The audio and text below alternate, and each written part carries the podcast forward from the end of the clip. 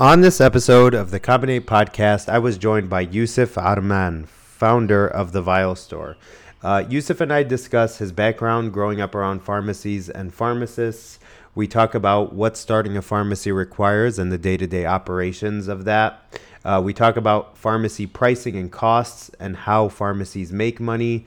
Uh, we discuss the burning question that I had and the reason for the interview how is it that pharmacies always seem to have medications in stock regardless of what they are and when you come in? And so from that end we discuss demand planning formularies um, and how pharmacies uh, always have those medications. We talk about the role of specialty pharmacies in developing areas and we end off by talking about the vial store his venture and where the idea came from. I hope you enjoy this episode with yusuf you're listening to the Combinate Podcast, a show that connects you to the most important resource in the medical device and pharma industries its people. My name is Subhi Saadeh. I'm a bioengineer, and for the last decade, I've sought to broaden my understanding in this industry and have been amazed at the wonderful people I've met and the insights they've given me. Each week, I sit down with leaders to discuss their expertise, the lessons they learned, and continue that mission. Whether you're a student, engineer, scientist, or marketer, you're sure to pick up advice and knowledge that you can apply to make an impact. Now, on to the episode.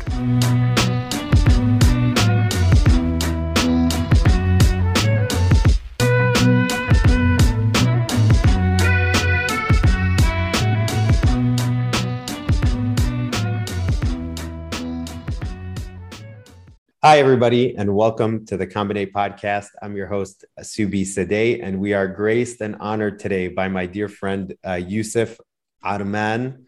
Uh, welcome, Yusuf. Thank you for having me, my brother.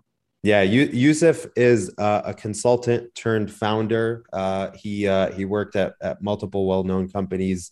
His background is in finance.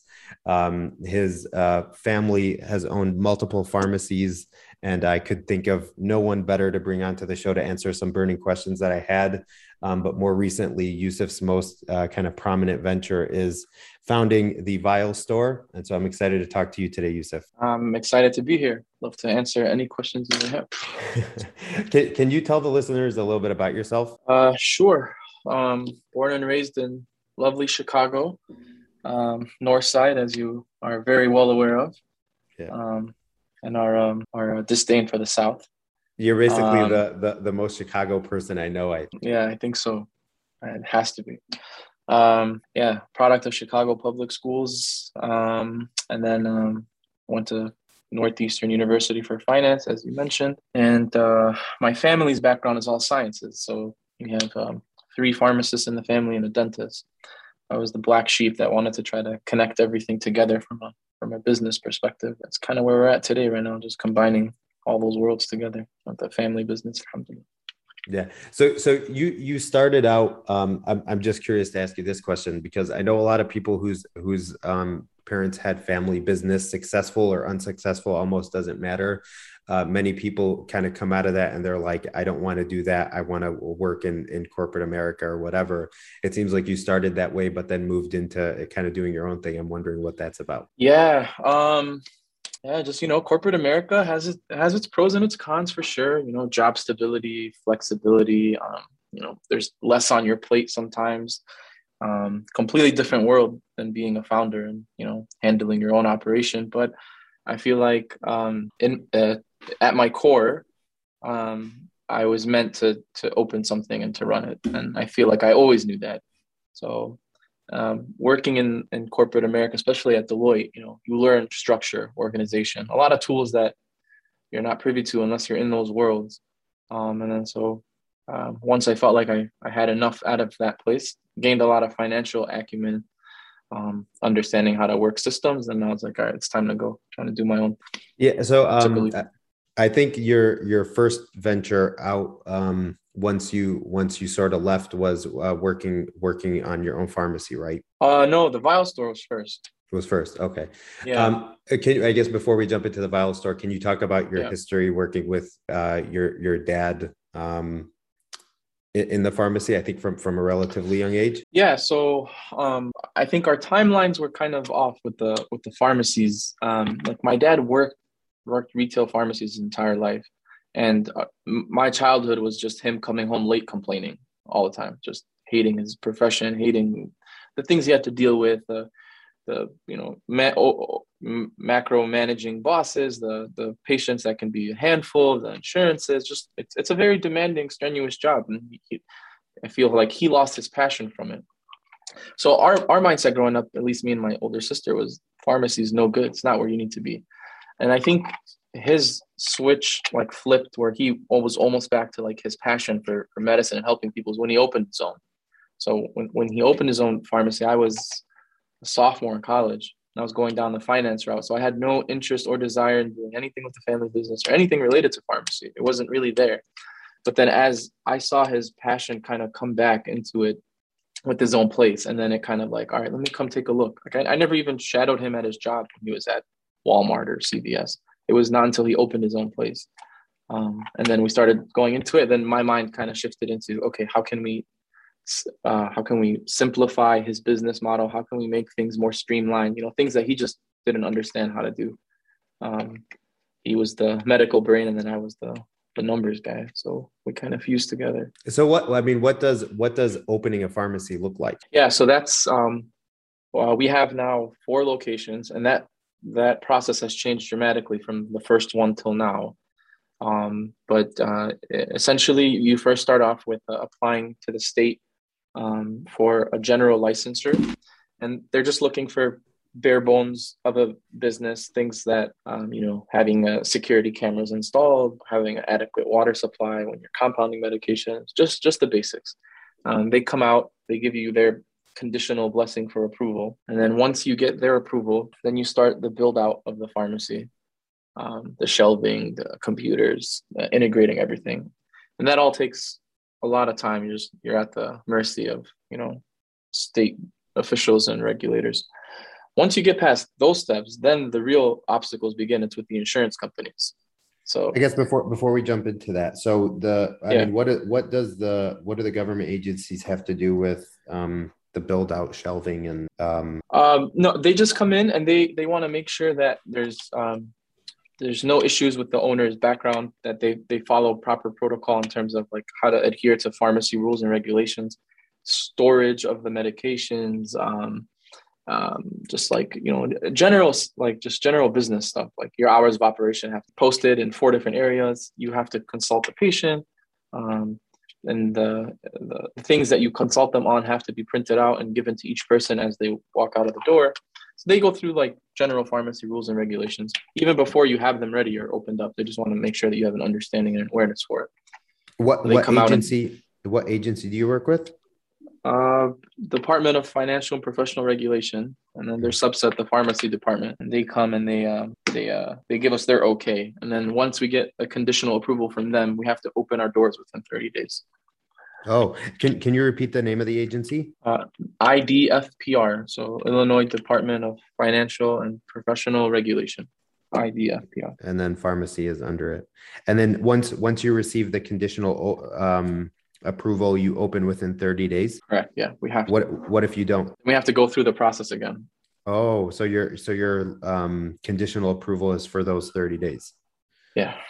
Interesting. Okay, so so at this point, you know, you've you've done everything that you've talked about. You've uh, you know, set up some security. You have a and it, it, what what kind of water is it? Water for injection or? Yeah, just uh, sterile water, um, uh, filtered, um, making sure that hot and cold both come out of the faucet. Like that's the first thing she looks at. Um, as soon as she walks in the door, they'll always go to the sink and make sure that it's working. Huh. Um, okay, and then and then and then you have you you have your build out, you get your conditional approval, and then what? Yeah, then you get a conditional approval. Then it's all hands on deck, and then you have to you know you have to have the contractors ready to go. So uh, build out includes you know the shelves where you're going to put the medications, um, your standard medication. Then you have your controlled substances that are locked away in cabinets. Okay, sorry, sorry. Have- so, so, so sorry. Okay, so, so that first inspection, then you do the conditional approval, and when you say open your doors, you mean open your doors for construction? No, you have to be open for business within thirty days. So you have oh. in between the conditional approval and open for business, you have to finish everything within 30 days. Okay, so that's a that's helpful clarification. Okay, thanks. Keep going. So yeah, the, we build out the shelves for the medicine, and then um, controlled substances have their own process and procedures. Have to be um, locked away in a uh, in a two lock cabinet. So you have to have some combination of a keypad and a key, and then um, they need to uh, they need to be away from eyesight of the of the patients, so they can't see where they're coming from. So usually, they're hidden somewhere behind a uh, another shelf or underneath the register, underneath uh, the computer, just something. It, can't, it has to be away from eyesight of the patient. Uh, the controlled substances. Why is that? Uh, controlled substances. Some of them are, you know, addictive. Uh, some of them are sold illegally um, and are obtained illegally. So someone walks in and starts having a visual idea of where you're hiding them. Understood. Come and get it easy. So we, we're very mindful of that. Okay. Um, uh, yeah, then just uh, building out the infrastructure, the um, the syncing of the network, you know, installing pharmacy operation softwares, making sure everything ticks and ties. So we, we get 30 days um, from their conditional approval to make sure all that is up and running. And the and the pharmacy operation software, what what what is that doing? Uh, so the software we use is called it's called BestRx. There's a handful of vendors that um that are out in the market. It essentially um, its main main function is serving as a middleman between the insurance company and the pharmacy, and it uh, it uses a an, an API integration that um, speaks to the switch. So we send the claim data to the switch. Switch sends it to the insurance company. They reject or approve it. They send it back to the switch. Switch sends it back to us. So this all happens in real time, so we can see what was covered and what wasn't. What is a switch? As we're billing the claim, it's like um, just think of uh, like you know how you old-fashioned phones you call, but it really goes somewhere, and then they route that call to the person you're actually calling. The same idea, just I see. I see. pharmacy scale. Interesting. And so it is is that like a point of sale system or that's completely separate? It's completely separate, yeah. And so this is this is only for um, reimbursement from insurance. It's main main purpose, but it serves almost every other function in the pharmacy too. Like your patient profile is on there. You know what they're taking A to Z. Um, if you need to send um, refill requests to the doctors, um, your electronic prescriptions that come in, they come in through the software. Um, if you need to mail out any medications, they'll deliver it locally. Uh, print patient profiles. Uh, it checks all sorts of uh, drug interactions too. Um, it gives you the acquisition cost of the drugs. Um, it, it gives you alternatives if the drug isn't covered by insurance. Suggested alternatives if you need to get uh, prior authorizations from the doctor. It, it, it functions. It's it's our it's the holy grail at the pharmacy. It's what we use every day, all day. Understood. And so, um, can you talk about cost to start up? Well, well, no, no, no, not to start up. Um, you know, m- most of my listeners are in the uh, pharma or medical device space, focused on, um, say, bottom line, re- trying to reduce the cost of goods on a new product or or an existing commercial product, maintain quality and that type of thing. Um, when you guys are talking about cost, I guess what does that look like from your point of view? Uh, cost cost to who, and then you know where does the markup happen, and what does the patient pay, and so on. So we're very limited in what we can do when a patient has insurance. We're at the mercy of of the insurance company and their reimbursements, right? Um, so we have little to no say to what they reimburse us at. Where we have a little bit of say, and even that is changing, and uh, they're monopolizing the, the, market significantly. But our our leverage points are with uh, buying um, in bulk. Sometimes buying in bulk gives you enough of a discount to make it so that you can stay in business, pretty much. So um, the pharmacy world in general is a pennies game, and you know you'll make a quarter, fifty cents, a dollar uh, on a medication. So the name of the game is the more prescriptions, the more you make. Um, this is, I mean, this we can this can be a, a separate podcast altogether, but this is um, like a phenomenon that's changed in the last four or five years. Um, with these um, players in the industry called PBMs, pharmacy benefit managers, and they're essentially middlemaning um, the pharmacy side of the business, um, and they're lining up their pockets at the expense of the independent pharmacies nationwide. So this is a struggle that we're seeing in our industry right now. And and PBMs are they're part of insurance companies or they're their own companies. I mean, what I, I don't understand what. Yeah, so Blue Cross Blue Shield, let's say, is your insurance provider. and then they contract their pharmacy benefit service to this middleman, this PBM. So, for example, the PBM of Blue Cross Blue Shield plays the role of saving the insurance company uh, insurance money, um, but in reality, they're lining their pockets from the patient and from the pharmacy. So they're eating into our bottom line significantly. Understood. Like and then um and then so you know you talked about buying in bulk what what does the um we, we may be getting into unnecessary detail here but when when you talk about the best rx software telling you uh cost um can you describe that yeah so um pharmacies are run by something called an average wholesale price awp and um best rx has the ability to integrate like average wholesale price based on like let's say the top five vendors at uh, or uh, pharmacy um, suppliers that'll provide the medicine. So they'll get an average wholesale price and then tell you what your acquisition cost is from the supplier you're purchasing from to give you like a, a soft indicator of like, did you buy it at a good price? Is this cheaper somewhere else? Are you in line with the average wholesale price uh, as we're billing the claim?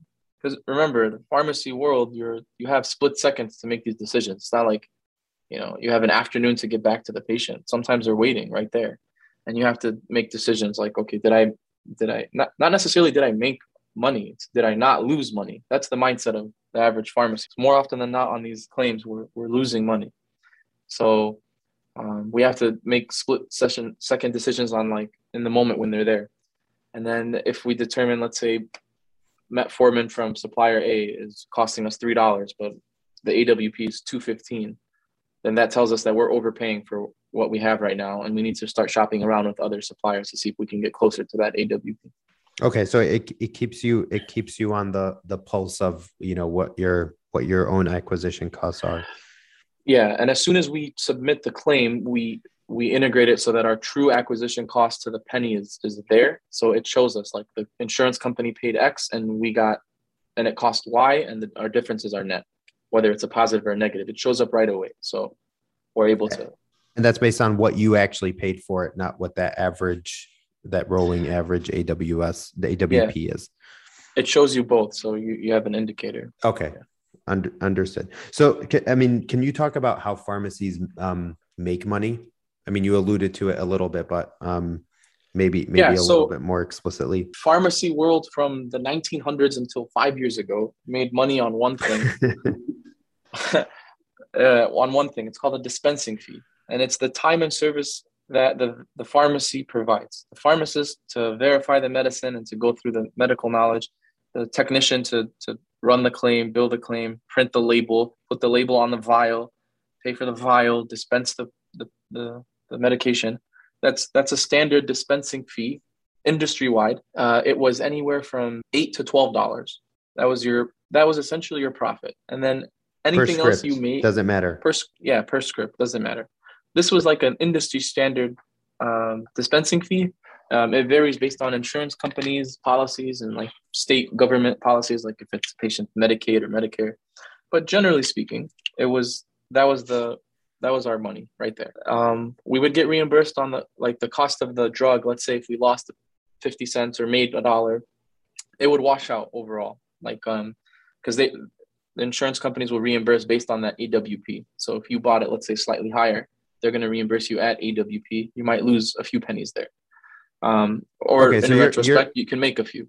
So your your role is essentially um, sort of a distribution role, where the at least more than f- five years ago and before, um, you weren't you weren't penalized for for spending a small percentage over or a small percentage. You and and you you wouldn't be profitable either, right? If you were it was yeah, it was net negligible. Like it, yeah. we could make some on it or lose. We wouldn't even notice. We were just in our heads. All right, this script we just made eight dollars because that's the dispensing fee that we okay. we were given.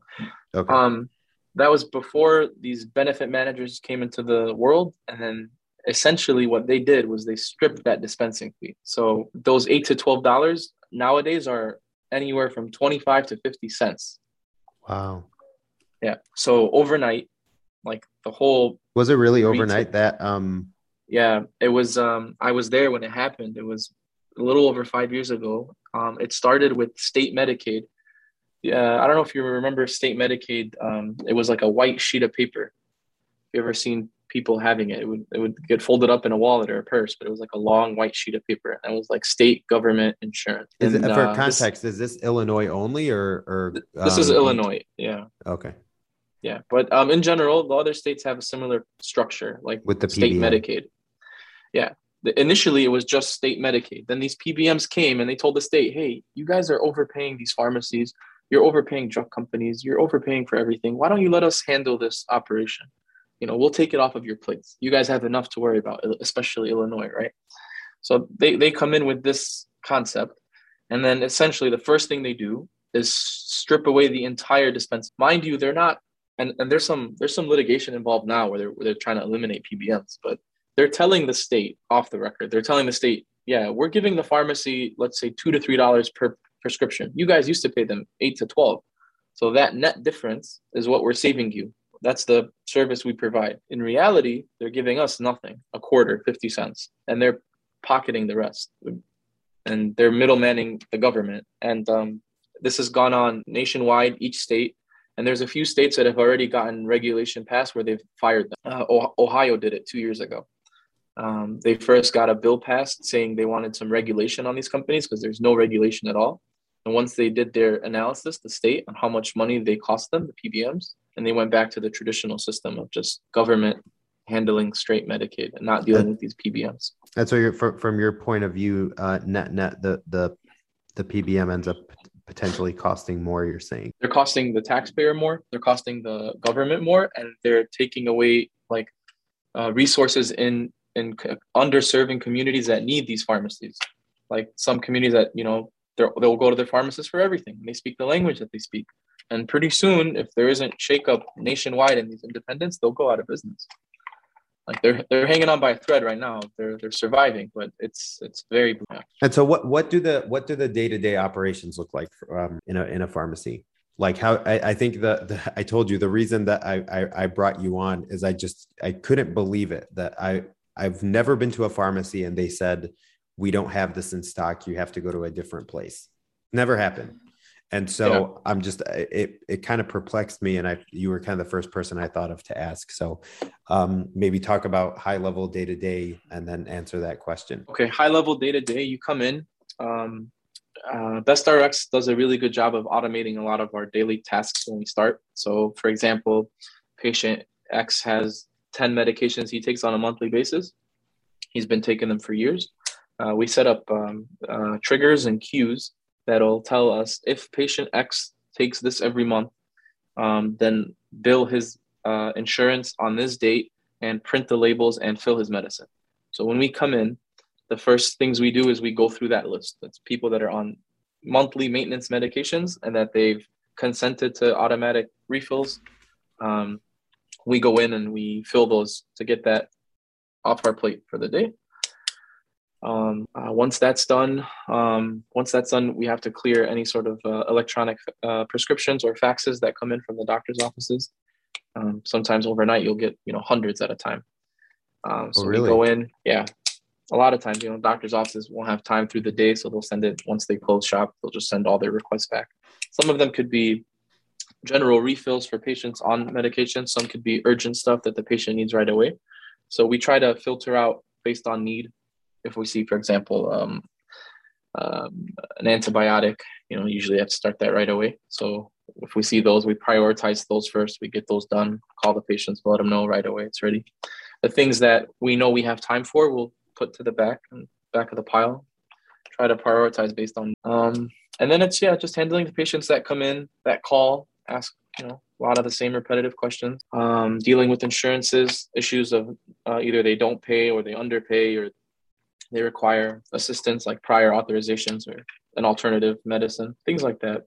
And those small tasks over time done at the same time can be very overwhelming. It's important to um, make it as streamlined as possible. So we automate as much as we can. And then in terms of uh, in, ensuring that you have or, or don't, um, you know, ensuring you have steady supply. I, I, think of what what I'm always sort of confused by is does do all i'm assuming not all pharmacies have all drugs right yeah okay so to answer your question about why it's always in stock yeah so it starts with this concept of a formulary so uh, pharmacies have a general formulary of medication based on their clientele.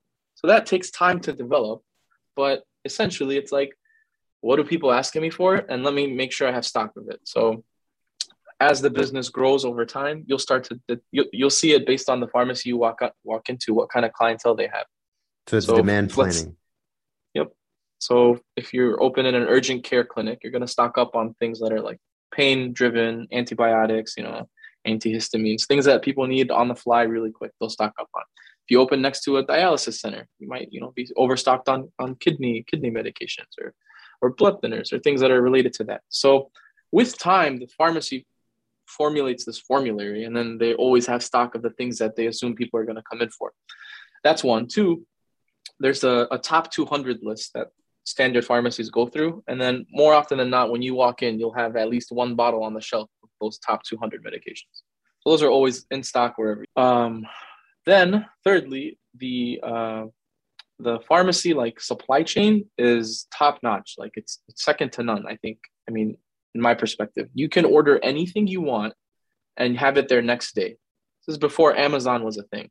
So these these big supply suppliers, AmerisourceBergen, uh, Cardinal Health, uh, McKesson. I don't know if I'm missing anyone else. I think those are the big three. Their warehousing systems are so sophisticated, and they're in almost every corner of America. Whenever we need anything, we get it next day for free. And if you even need it same day, they can provide the service at a cost.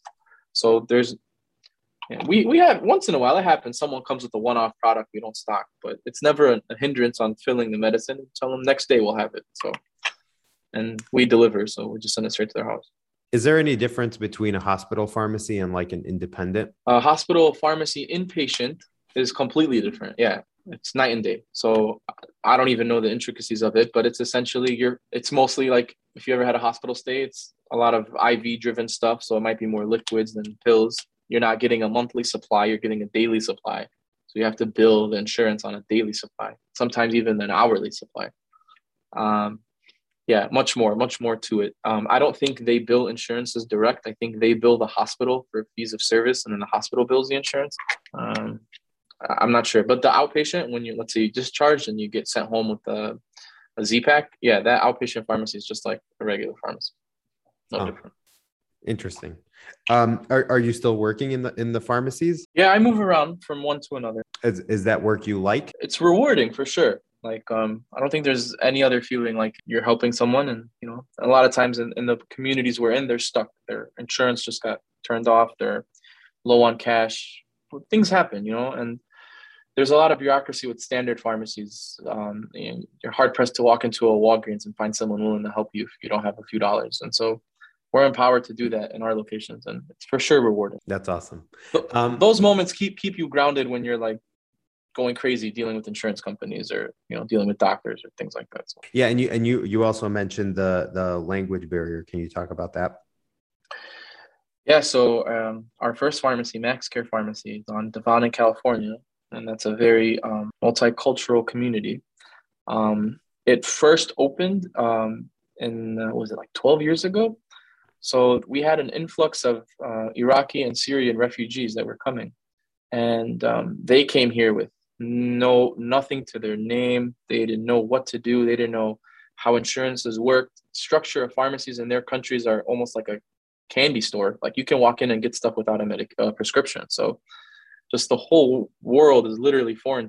And um, it was our job essentially to teach them how to apply for like government assistance, how to apply for housing assistance, like um, anything they needed to do to get structured. The pharmacy ended up becoming like the network resource for them. And they would say, oh, you know, come by Max Care, they'll take care of you, even if it's something related to like their ComEd bill.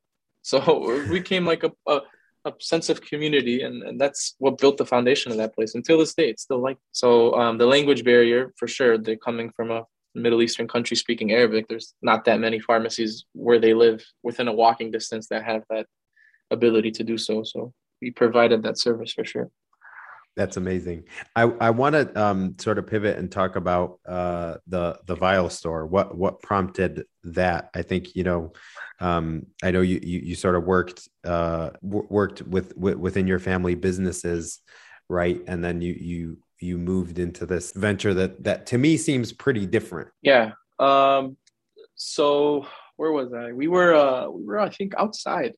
Like it was a barbecue outside and my dad, uh, bless his heart, loves to complain about everything. So he uh he was just ranting about the cost of vials and I wasn't too involved with the businesses yet, but uh, like I was more the IT guy when their computers weren't working. They called me to help out. So um, uh, he was like, "Man, these things cost sixty bucks a case, and they're plastic, made from China. It's so cheap. We're getting ripped off." And he was just like, "Going How many is in a case?" About, uh, between two and three hundred. So, um, and my dad, you know, being from our makeup, we're entrepreneurs at heart. It was always, you know, I can get it better and I can do it better. So he's like, you should look into this. You should look into like where we can source this from. Maybe we can, we can figure out a way to um, save some money just from his independent pharmacy. It wasn't even this idea of opening a business. And then uh, just went down the rabbit hole of Alibaba and Reddit, that whole world of just where do I get this from and how do I get it? And uh, yeah, and it just, you know, it took like I loved the idea. And then I was like, nah, maybe I can sell these to pharmacies. So I, I got really excited and I was like, let me let me try this out. So I can dive into that story if you'd like to. Yeah. Yeah. So um so I first like we we were, we are like we were gun ho about the idea. Let's do this. Um, and I was like, let me gauge the interest of other folks first before I do it. I don't know. I just know where my dad buys it from and his cost, and that's. I went to like a handful of pharmacies, and uh, and um, and they were like, yeah, we get it from so and so. We're paying sixty to seventy dollars a case. So then I I reached out to some sources in China. Um, I ended up finding a source that sells to someone in California, and I wanted to buy some from him first before I, I I pulled the trigger. I bought a handful of cases. I gave them to these guys. These guys were like, "Oh, this is good. We're saving some money. Why not? We'll we'll give it a shot." They they took a few cases from me. I got a little excited. I was like, "All right, we got to get this stuff ourselves from China, and uh, and like let's you know sort import it and uh, and and take on this task." Mind you, I have no experience in any of this in imports and freight logistics tariffs, like this whole world is completely foreign to me. So I have no idea what I'm doing. I'm just thinking I'm gonna order. It's gonna come in a couple of weeks. We'll be fine. We get a 40 foot container worth of product. That's about 2,000 cases. Average pharmacy does like 10 cases a month. So like, mind you, I have no customers, nothing. I have 2,000 cases. I have a nice little warehouse space I rented. Uh, the container comes. We open it up, and then I realize it's floor to ceiling of boxes. I'm just like, how am I gonna take this off? Like, do I take it off box by box? I didn't know what a pallet was. I didn't know what a forklift was, a pallet jack. Oh, I called, I called out of all people, Mo, two times, who was working at uh, Costco. A friend of ours worked at Costco, and he's like, "This is his thing. He's in the back end of Costco, so this is like nothing to him." He's like, "All right, let's." He's like, "Call ten guys. Let's let's let's crank it out." So he taught me. He literally taught me how to palletize a product, how to shrink wrap it, how to lift up a pallet jack, and we wheeled it down into the warehouse piece by piece. It took us like six hours. And then I got a warehouse filled with vials, ready to go, eager, excited. I had a few all the same vial. Um, like uh, different sizes, but predominantly the same color. Yeah, we had a liquid one and then one for the pills. Um, wasn't too much variety, and I, and I had already had a few sales before I got it, so I was like, oh, I'm excited. This is gonna be easy. And I started going door to door, rejection after rejection after rejection after rejection. It's just like, we don't have time for you. We're busy. We're barely surviving. Leave me alone. I don't want to talk to a vial guy. Like, just, I was so defeated. Like, just like, man, I just spent all this money. I have a whole warehouse worth of stuff. The only people that are buying from me is my dad and his friends who own pharmacies, and that's it. And I have nothing going for me. So it was a really challenging time. Um, and uh, I didn't give up. I kept at it. Um, I still got no sales, but uh, I made a website. It was like a very like basic website, just almost informational, like like a rest a restaurant website would have just hours of operation, where we're located, things like that. And I had a guy call me from Alaska, and he was he's like, I have a pharmacy in Alaska, and our vials are impossible to get to us. They're always um, like out because of the distance and the, the commuter issue with Alaska, logistics wise. And he's like, "Can you get these, but in a different color? Our pharmacy deals. We're uh, our theme is red, and we want red vial. I I bought a container worth of amber because that's the standard color when you walk into a Walgreens or CVS. I didn't know they even make other colors. So I reached out to my supplier in California. I was like, "Hey, do you guys have these in red?" And he goes, "Yeah, we do. We actually have them in ten colors." I was like, "Are you willing to drop ship the product for me if I get a sale?" And he's like, "Yeah, of course."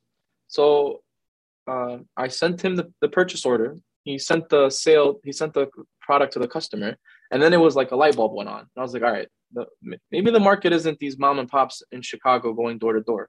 Maybe the market is online. Maybe there's a need for people in rural areas who don't have a variety of vendors to choose from that are available at their fingertips every day to buy something. Or maybe they're just dealing with one person and they don't even know there's an alternative and they're frustrated like my dad was with the price. So then my whole shift literally was like, I don't care if I throw all this stuff out right now. This is online. This is where I need to be.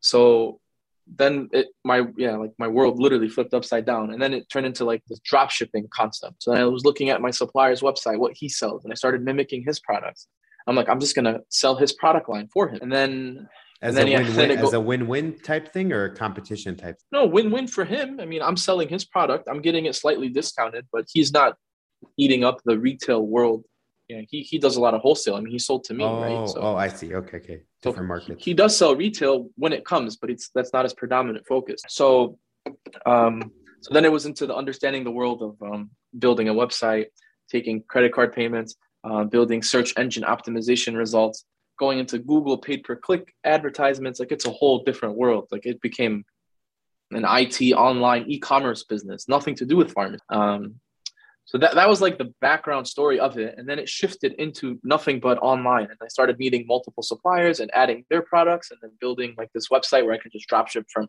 customer a customer b customer c. Little by little it grew. I was still working at deloitte. I was just waiting for the business to like honestly make enough so i can leave. And then um and it got to the point where it was making a good amount of money. And i was like all right it's time to to jump ship and do this full time. Uh so we were we were doing that for a couple of years drop shipping. And then you you know in the drop shipping world in general there's a lot of hiccups you know if the if the supplier's out of stock you make a sale you can't fulfill it it's a bad look on your brand and your business. Costs were going up. Everyone started to drop ship stuff in general so the market tried, started to change. So then it, I, I came back oh i didn't tell you. The 2000 cases that i had stored in the warehouse with mo i couldn't sell. No one wanted to buy it. Like they were just buying the things i was drop shipping online. So i hmm. even called a dump a dump truck I, like I didn't need to pay rent anymore. So I I, I, I finished out my lease. Oh, I, you did you were you you weren't warehousing anything because you were drop shipping.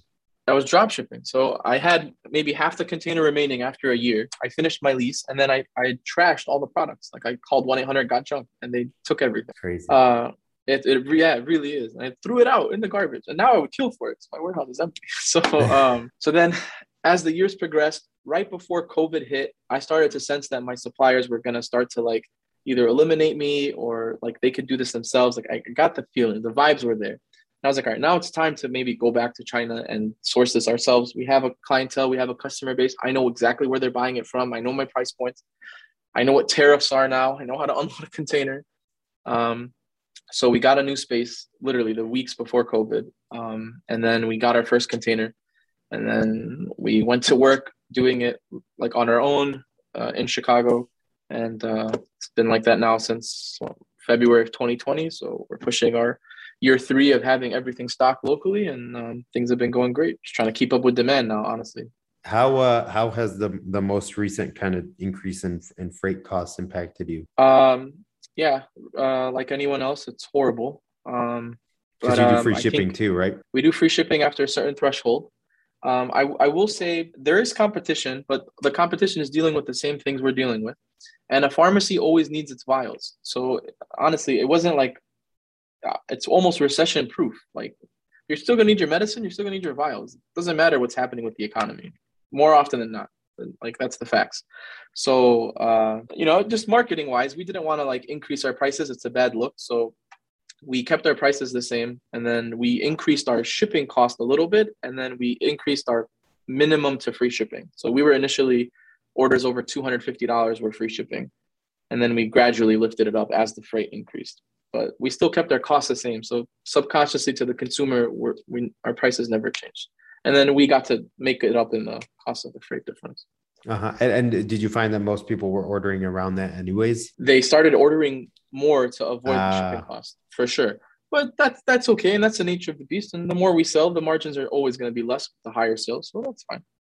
That's really cool. Any um any kind of high level lessons you've learned in starting your own business? I, have known you for a long time. You know, not a surprise that you've uh, gone on and, and, started your own venture for sure. And I'm glad you're doing well. But what what are some of the lessons learned? Lessons learned. Um, like owning your own business, like in theory, sounds great, and it is. But there's always going to be a curveball, no matter what. Um, and I think you just have to be able to to to bend and not break.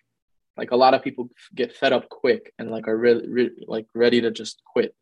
And um, we've gone through a lot of hiccups um, from product, from cost, from tariffs, COVID, employee employees not being available to work, um, just so many varieties, and you just have to be able to navigate through those hurdles. Like like this is like you have to be very patient and you have to understand that it's never nothing is smooth. Even the best operation has its hiccups. Um and so yeah we learned all that trial and error and i wouldn't have had it any other way honestly. Like if we didn't we wouldn't understand the value of the business for sure. Very good. Um the the, the last couple questions around uh i have are, are are sort of on the personal side. What's what's a book what's a book that you recommend to people or give as a gift? Honestly I ha- I don't have anything for you. No, I'm not. Okay. No, I'm. I'm. Yeah, that's not not my scene. Honestly, I don't like read motivational books or anything. To be honest, I'm not gonna lie to you. Sorry. I, well, I, appreciate the honesty.